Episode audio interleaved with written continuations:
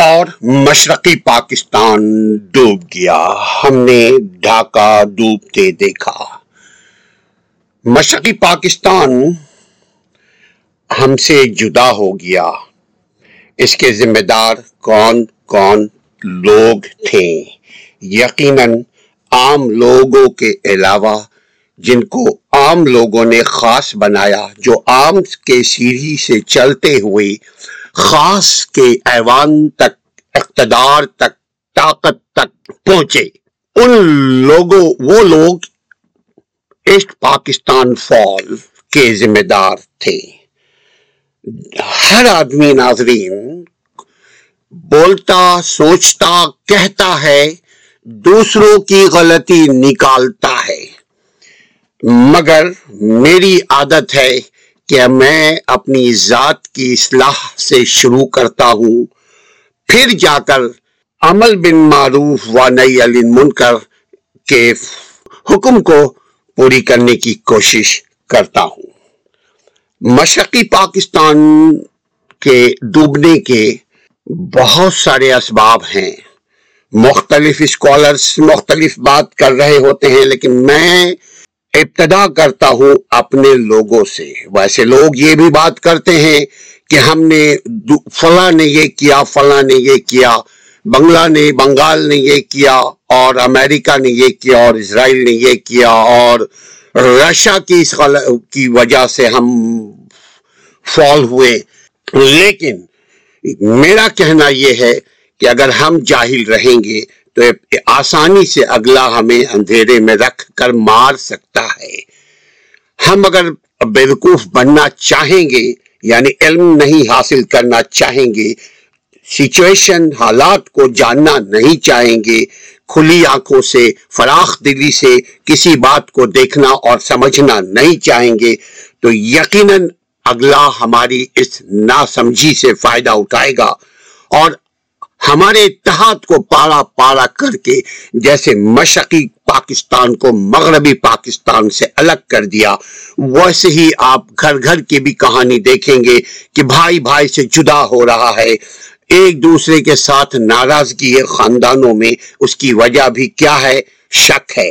اور شک کی ابتدا نہ سمجھی کم علمی کی وجہ سے یہ کم عقلی آتی ہے۔ مشقی پاکستان کے ٹوٹنے کی وجہ، ڈوبنے کی وجہ ہم شروع کر چکے ہیں۔ یہ ہمارا انیسواں قسط ہے، انیس نمبر قسط ہے۔ ہم اس سے پہلے جنرل نیازی کی بھی بات کر چکے ہیں۔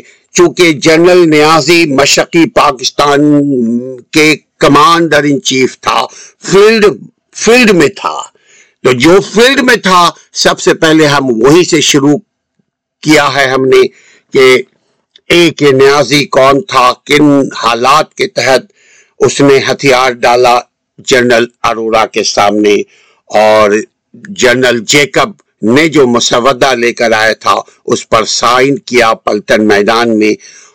اگر آپ دلچسپی رکھتے ہیں، اگر آپ چاہتے ہیں کہ آپ بھی حالات سے باخبر رہیں حقیقی حالات سے باخبر رہیں تو ضروری ہے کہ جو میدان عمل میں ہو، سب سے پہلے اس کی بات کو سنا جائے، سب سے پہلے اس کو دیکھا جائے، سب سے پہلے اسی کو سمجھنے کی کوشش کی جائے اسی کی زبان سے۔ تو جو کتابیں آ چکی ہیں، ہم اسی پر گفتگو کرنے کی کوشش کرتے ہیں۔ اب جو ہمارا قسط ہے، انیسواں نمبر وہ ہے جنرل یحییٰ خان۔ چونکہ جنرل یحییٰ خان کو حمود الرحمان کمیشن نے بھی کہا تھا کہ اس کے خلاف کوٹ مارشل کیا جائے۔ ویسے بہت سارے اس کے کردار ہیں۔ اس ثانیہ کے بہت سارے کردار ہیں۔ ہم نے کردار نمبر دو، یحییٰ خان۔ یحییٰ خان سے ہم شروع کرتے ہیں۔ یحییٰ خان مکمل طور پہ اس کی پیدائش سے لے کر کے کس طرح اس کی موت ہوئی، وہاں تک ہم چلنے کی کوشش کریں گے۔ آغا محمد یحییٰ خان یہ چار فروری انیس سو سترہ میں پیدا ہوئے۔ پہلے ہم اس کی تیزی کے ساتھ تعارف کرا دیں کہ آغا محمد یحییٰ خان چار فروری کو پیدا ہوئے تھے اور دس اگست کو انیس سو اسی میں ان کا انتقال ہو گیا یعنی کلو نفس ذائقت الموت، ہر شخص کو مرنا ہے، لیکن بڑے لوگ یا کرمنل لوگ یا جو اس قسم کے منفی خیالات رکھنے والے لوگ یا دوسروں کو نقصان پہنچا کر خود کو فائدہ پہنچانے والے لوگ یا ملک اور ملت عوام کو نقصان پہنچا کر کے اپنی ذاتی طاقت میں اضافہ کرنے والے لوگوں کو معلوم ہونا چاہیے کہ وہ بھی ایک دن مر جائیں گے اور اسی مٹی میں دفن ہو جائیں گے لہذا اگر ان کو موت کا خوف ہوگا، اگر ان کو معلوم ہوگا کہ مرنا ہے، تو دوسروں کو مارنے سے پہلے سو بار سوچیں گے۔ یعنی ہماری ان کی پالیسی ایسی ہوتی ہے کہ وہ دوسروں کی موت یقیناً ہوتی ہے۔ خواہ جسمانی موت ہو یا روحانی موت ہو، یا بھوک سے مرتے ہو، یا غربت سے مرتے ہو، یا جہالت سے مرتے ہو، بہرحال موت ہر سطح کی ہوتی ہے۔ ہماری یہاں گفتگو ہے کہ مشقی پاکستان کے ڈوبنے کے اسباب، الرجی کے کون کون کردار تھے۔ تو جنرل محمد، آغا محمد یا خان، یہ چار فروری انیس سو سترہ میں پنجاب کے ایک شہر ہوا کرتا ہے، چکوال۔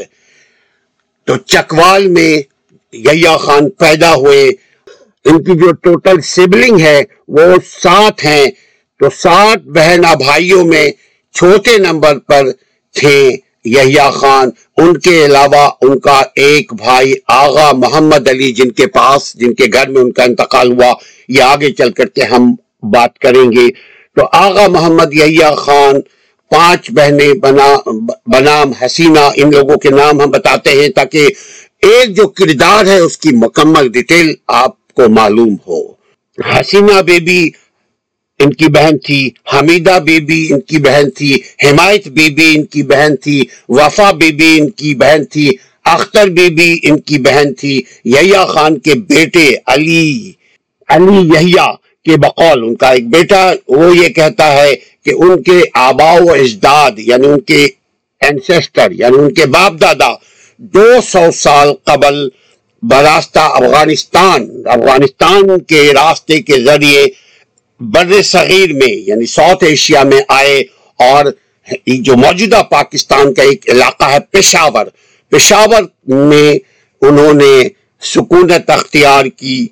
یحییٰ خان کے خاندان کا تعلق، یحییٰ خان کے خاندان کا تعلق، جو خاندانی وہ، جو ان کا رشتہ ہے، تعلق ہے، کس خاندان سے ان کا تعلق ہے؟ قدلیاش ایک خاندان ہے، اس سے، اس ذات سے ان کا تعلق ہے۔ ان کے والد خان بہادر آغا سعادت علی خان تھے۔ وہ انڈین پولیس میں یعنی برٹش پولیس میں ایک اعلی عہدے پر فائز تھے۔ آغا محمد یحییٰ خان ابتدائی تعلیم انہوں نے گجرات میں حاصل کی اور جامع پنجاب سے یعنی پنجاب یونیورسٹی سے گریجویشن کیا، اس کے بعد انڈین ملٹری اکیڈمی ڈیرا ڈون میں چلے گئے۔ اور انیس سو تھرٹی ایٹ برٹش آرمی میں فوج میں، برٹش آرمی یعنی برٹش فوج میں کمیشن حاصل کی۔ دوسری عالمی جنگ سیکنڈ ورلڈ وار کے دوران مختلف محاذوں پر اپنے خدمات انجام دیے۔ انیس سو پینتالیس، نائنٹین فورٹی فائیو، دو سال پاکستان بننے سے دو سال پہلے وہ command and staff college Quetta سے کورس مکمل کر کے مختلف اسٹاف عہدوں پر تعینات ہوئے۔ بعد میں بعد ازاں وہ اسٹاف کالج کوئٹہ میں کوئٹہ کے ٹیچر بھی بن گئے انسپیکٹر بھی مقرر کر دیے گئے۔ قیام پاکستان کے بعد مختلف ڈویژن ہیڈ کوارٹرز اور جنرل ہیڈ کوارٹرز میں جنرل آغا محمد یحییٰ خان اعلی عہدوں پر فائز ہوئے۔ انیس سو باسٹھ میں جب ایوب خان کی کا دور اقتدار تھا تو وہ مشرقی پاکستان کے مشرقی پاکستان کے گریزن آفیسر کمانڈنگ مقرر کی کر دیے گئے ایوب خان کی طرف سے۔ سپتمبر نائنٹین سکسٹی فائیو کی پاک بھارت جو انیس سو پینسٹھ میں ہندوستان اور پاکستان کے درمیان جو جنگ ہوئی تھی، تو اس جنگ میں انہوں نے آغا خان، آغا یا خان نے اپنا کردار ادا کیا، ایک نمایاں خدمات انجام دیا۔ اس کے سلے میں ہلال جرت کا اعزاز ان کو اس وقت نائنٹین سکسٹی فائیو کی جنگ میں ہلال جرات کا تمغہ ملا۔ انیس سو چھیاسٹھ سپتمبر کے مہینے انیس سو چھیاسٹھ میں جنرل محمد موسا خان کے ریٹائر ہونے کے بعد افواج پاکستان کے کمانڈر ان چیف مقرر ہوئے۔ نائنٹین سکسٹی فائیو کی جنگ کے بعد معاہدہ تاشقند کے خلاف تحریک آغا تحریک چلی۔ طلبہ نے اسٹوڈنٹس نے تحریک کا آغاز کیا تاشقند معاہدے کے بعد، جو کافی شدت اختیار کر گئی تھی۔ بہت ہنگامہ، بربریت کا ایک سلسلہ شروع ہو گیا تھا۔ اسٹوڈنٹس پہلے ناظرین پالیٹکس کو زیادہ تر اسٹوڈنٹس لے کر چلا کرتے تھے۔ وکلا لے کر چلا کرتے تھے۔ اب تو خیر، کہانی کچھ اور، کسی اور طرف چلی گئی ہے۔ خیر، وہ جو احتجاج ہے، وہ رفتہ رفتہ ایوب خان کے خلاف ایک قوت کی شکل اختیار کرنے لگا۔ لیکن اس کے بعد ایوب خان نے یہ طلبہ محاذ کو، یہ طلبہ احتجاج کو، یہ عوامی احتجاج کو اپنی قوت سے، اپنی طاقت سے دبا دبانا شروع کر دیا۔ یعنی نائنٹین سکسٹی فائیو کے بعد ذوالفقار علی بھٹو نے پیپلز پارٹی کی بنیاد رکھی اور عوام میں موجود ایوب خان کی جو مخالفت تھی، تو ایوب مخالفت جذبات کو اور بھڑکایا۔ اور بھڑکتے ہوئے بھڑکایا، خوب بھڑکایا۔ اور نائنٹین سکسٹی سکس میں لاہور میں جو ایک اجلاس ہوا تھا، آل پارٹی کانفرنس اس وقت ہوئی تھی۔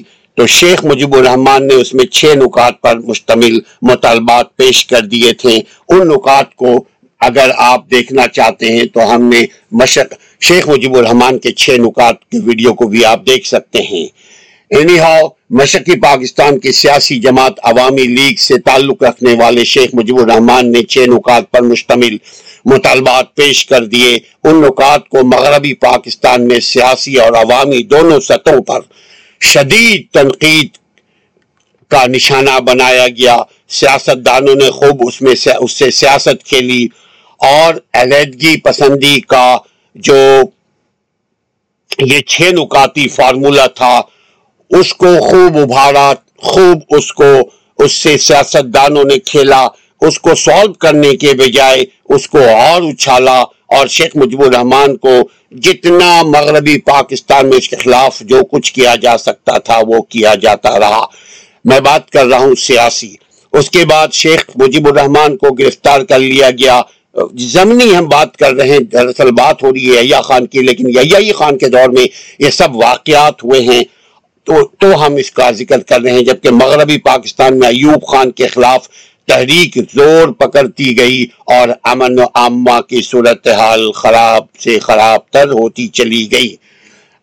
چونکہ یحییٰ خان اس وقت مشرقی پاکستان میں تھے، اس لیے یحییٰ خان کا ذکر کرنا نہایت ہی ضروری ہے۔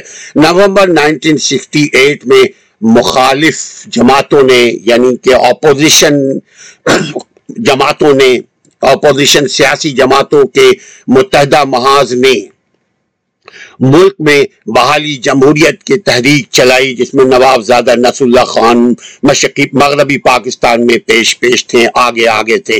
گو کہ ان کے پاس کوئی خاص عوامی نمائندگی نہیں تھی، لیکن دیگر جو سیاسی رہنما ہیں، وہ ان کو آگے رکھتے تھے بزرگی کی بزرگی کی وجہ سے۔ تو جمہوریت کی تحریک چلائی گئی اس وقت جس نے خون ریز ہنگاموں کی شکل اختیار کر لی۔ March nineteen sixty eight, nine sixty eight سے لے کر کے مارچ نائنٹین سکسٹی نائن تک حکومت پر ایوب خان کی گرفت بہت کمزور ہو چکی تھی۔ تیئیس twenty three March nineteen sixty nine کو ایوب خان نے یحییٰ خان کے سپرد اقتدار کر دیا۔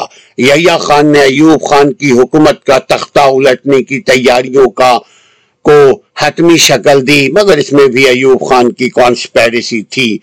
اور کور کمانڈروں کو ضروری ہدایات یحییٰ خان نے دیے۔ پچیس مارچ نائنٹین سکسٹی نائن کو ایوب خان نے قوم سے خطاب کیا۔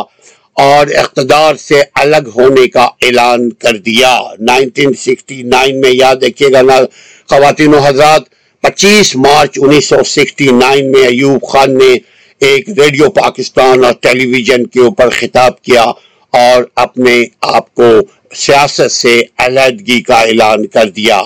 بعد میں یحییٰ خان باقاعدہ ماشاء اللہ نافذ کرنے کا اعلان کر دیا۔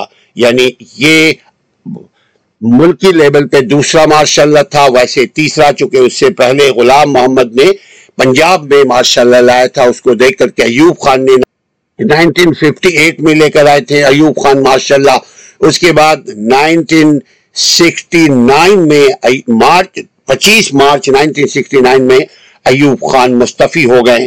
پھر ماشاء اللہ لے کر کے آ گئے آغا محمد یحییٰ خان، جس کو ہم ریاستی لیبل پہ دوسرا مارشاء اللہ کہتے ہیں۔ مارشاء اللہ کا یحییٰ خان نے باقاعدہ اعلان کر دیا اور اگلے سال نیکسٹ ایئر جو ہے عام انتخابات کے انعقاد کا بھی ساتھ ساتھ اعلان کر دیا۔ ہے جنرل محمد آغا محمد یحییٰ خان نے۔ تو تیس جون انیس سو ستر کو سرحد یعنی آج کا کے پی خیبر پختونخوا، جہاں پی ٹی آئی کی حکومت ہے اور بلوچستان کی صوبائی حیثیت بحال کر دی گئی۔ اس کو ون یونٹ میں ون یونٹ کی وجہ سے اس کو ایک کر دیا گیا تھا۔ مغربی پاکستان پورا ایک تھا۔ اس سے پہلے ایوب خان نے مشقی مغربی پاکستان کو ایک کر دیا تھا ون یونٹ یحییٰ خان نے آنے کے بعد نائنٹین سیونٹی کو کے پی اور سرحد یعنی جس کو پرانا سرحد ہے کے پی اور بلوچستان کی صوبائی حیثیت بحال کر دی گئی۔ سابق ریاست بہاول پور کو پنجاب میں اور کراچی کو سندھ میں شامل کر لیا گیا۔ ناظرین، انیس سو ستر سے پہلے کراچی بھی انڈیپینڈنٹ ہوا کرتا تھا، مگر سندھ سے قریب تھا، بلوچستان سے قریب تھا۔ تو تو اس میں آغا محمد یحییٰ خان نے بھاول پور کو پنجاب میں شامل کیا اور کراچی کو سندھ میں شامل کر دیا اور سابق سرحدی ریاستوں سوات دیر سوات ایک الگ ایک سٹی ہے، اس کے بعد دیر اور چترال کو ملا کر مالا کند ایجنسی قائم کر دی گئی۔ سپتمبر سات سپتمبر، سات، سیون سپتمبر نائنٹین سیونٹی کو قومی اسمبلی اور سترہ دسمبر کو صوبائی اسمبلی کے انتخابات یحییٰ خان کی سرکردگی میں کروا دی گئی، جنہیں ملکی و غیر ملکی مبصرین نے پاکستان کی تاریخ میں پہلے آزادانہ اور منصفانہ انتخابات قرار دیا۔ اس سے پہلے کبھی آزادانہ انتخابات نہیں ہوئے تھے۔ جب ایوب خان فاطمہ جنہ کے خلاف جنگ الیکشن لڑ رہے تھے، اس وقت بھی بہت بیمانیاں ہوئی تھیں۔ اور فاطمہ جنہ کے خلاف جو زہر ایوب خان اور ایوب خان کے رجیم نے اگلا تھا، اس کو بھی تاریخ نے بدنما ایک دھبا ایوب خان کے اوپر لگاتے ہیں۔ اس کو بھی غلط سمجھا جاتا ہے، چونکہ قائد ملت تھی وہ، قائد اعظم کی بہن تھی وہ۔ پاکستان کو بنانے میں ان کا بھی بڑا کردار تھا، لیکن افسوس کہ ان کو بھی غدار کا لیبل دیا ایوب خان کے دور میں، ایوب خان نے۔ سولہ دسمبر انیس سو اکہتر کو مشرقی پاکستان پر بھارتی افواج کے قبضے اور مغربی پاکستان کے محاذ پر پاکستانی افواج کی غیر تسلی بخش، کارکردگی کی بنا پر ملک میں فوجی حکومت کے خلاف مظاہرے شروع ہو گئے۔ عوام ایوب خان نے ایوب خان کی غلط پالیسی، یحییٰ خان کی غلط پالیسی کی وجہ سے عوام پہلے بھی تنگ تھی، لیکن جب مشرقی پاکستان ڈوب گیا تو مغربی پاکستان کے عوام یقیناً صدمے میں آ گئے اور مظاہرے شروع کر دیے۔ بیس دسمبر انیس سو اکہتر کو جنرل یحییٰ خان نے اقتدار پیپلز پارٹی کے چیئرمین جناب ذوالفقار علی بھٹو کے حوالے کر دیا، جبکہ ان کو جمہوری طور پہ ان کو کرنا چاہیے تھا، شیخ مجیب الرحمان کو دینا چاہیے تھا۔ لیکن پہلے ہی سے یہ ساری کانسپیرسی ہو رہی تھی کہ بھائی ادھر تم، ادھر میں۔ اینی ہاؤ آگے آگے چلتے ہیں کہ آٹھ جنوری انیس سو بہتر نائنٹین سیونٹی ٹو کو انہیں عوامی غیظ و غضب سے بچانے کے لیے نظر بند کر دیا گیا، چونکہ عوام بہت ناراض تھے، یحییٰ خان سے، مشرقی پاکستان کے عوام ناراض تھے، مغربی پاکستان سے اور مغربی پاکستان کی پالیسی سے اور مغربی پاکستان کے سیاستدانوں سے اور مغربی پاکستان کے اسلام آباد رجیم سے۔ اس کے اوپر بھی آپ ہماری ویڈیو کو دیکھ سکتے ہیں کہ ناراضگی کی وجوہات کیا ہے۔ آپ ایک چیز دیکھ سکتے ہیں، سونار بانگلہ۔ وہ بھی آپ دیکھ سکتے ہیں کہ شیخ مجیب الرحمان نے کس طرح سے سونار بانگلہ کا ایشو کو ریز کیا اور عوام میں اس کو پھیلایا۔ اگر چھ نکات کو دیکھنا چاہتے ہیں، سننا چاہتے ہیں، تو وہ چھ نکات بھی آپ ہمارے دیکھ سکتے ہیں۔ آپ چھ نکات لکھیں گے تو یوٹیوب پہ ہماری ویڈیو آپ دیکھ سکتے ہیں۔ آٹھ جنوری انیس سو سیونٹی ٹو کو انہیں آٹھ جنوری انیس سو بہتر سیونٹی ٹو کو پیپلز پارٹی کو عوامی غیظ و غضب سے کا بہت زیادہ سامنا تھا تو انہوں نے اس کو کم کرنے کے لیے، عوام کے رجحان کو ٹرن کرنے کے لیے آغا محمد یحییٰ خان کو نظر بند کر دیا۔ جولائی انیس سو ستتر میں، سیونٹی سیون میں ملک میں ایک اور مارشاء اللہ لگا جس کو بولتے ہیں اور ویسے چوتھا، مگر پورے پاکستان لیول پہ جو مارشاء اللہ تھا، اس کو تیسرا مارشاء اللہ کہتے ہیں، جس کو لے کر آنے والے کون تھے؟ وہی تھے جن کو ذوالفقار علی بھٹو نے پانچویں نمبر سے پہلے نمبر پر لے کر آئے تھے۔ ان کا نام تھا جنرل ضیاء الحق۔ تو جنرل ضیاء الحق نے ملک میں ماشاء اللہ کے لگا دیا۔ جنرل محمد ضیاء الحق نے یحییٰ خان کو نظر بندی سے رہا کر رہا کر دیا، یہ بول کر کہ ان کی صحت بہت خراب تھی۔ یعنی یحییٰ خان کی صحت خراب تھی اس عمر میں۔ ذاتی زندگی جو ان کی ہے، ناظرین، ذاتی زندگی پر گفتگو ہم لوگوں کو کرنا چاہیے۔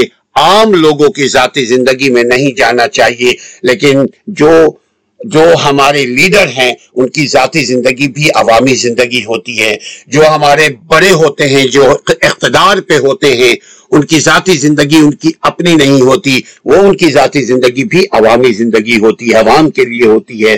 تو ان کی ذاتی زندگی جو ہے، وہ کہا جاتا تھا، وہ شراب کے بغیر رہ نہیں سکتے تھے۔ اور شراب میں وسکی ایک تھے، ایک ہے، اس کو پینا وہ بہت زیادہ پسند کرتے تھے، ترجیح دیتے تھے۔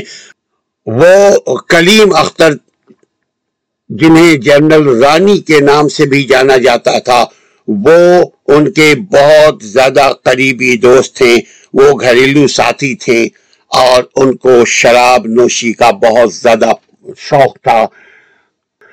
ناظرین، سکوت ڈھاکہ کی آپ ویڈیو دیکھ رہے ہیں یعنی مشقی پاکستان ڈوبا اس کے کون کون سے ویلنز تھے؟ ان میں سے ایک ویلن کا بھی ہم نے ذکر کیا۔ آغا محمد، جنرل آغا محمد یحییٰ خان۔ صدر بھی تھے پاکستان کے اور چیف مارشل اللہ ایڈمنسٹریٹر بھی تھے اور وزیر دفاع کے بھی قلمدان انہی کے پاس تھا اور وزیر خارجہ کا بھی قلمدان انہی کے پاس تھا۔ جناب ذوالفقار علی بھٹو نے انہیں گھر میں نظر بند کر دیا، یہ ہم نے آپ سے بتا دیا۔ اور جب ضیاء الحق آئے تو انہوں نے ان کی نظر بندی کو ختم کر دیا۔ اور آغا جنرل محمد یحییٰ خان کو نظر بندی سے آزاد کر دیا۔ ان اس کے بعد دس اگست انیس سو اسی کو اپنے بھائی محمد علی کے گھر میں جناب یحییٰ خان کا انتقال ہو گیا اور ان کو آرمی قبرستان میں دفن کر دیا گیا۔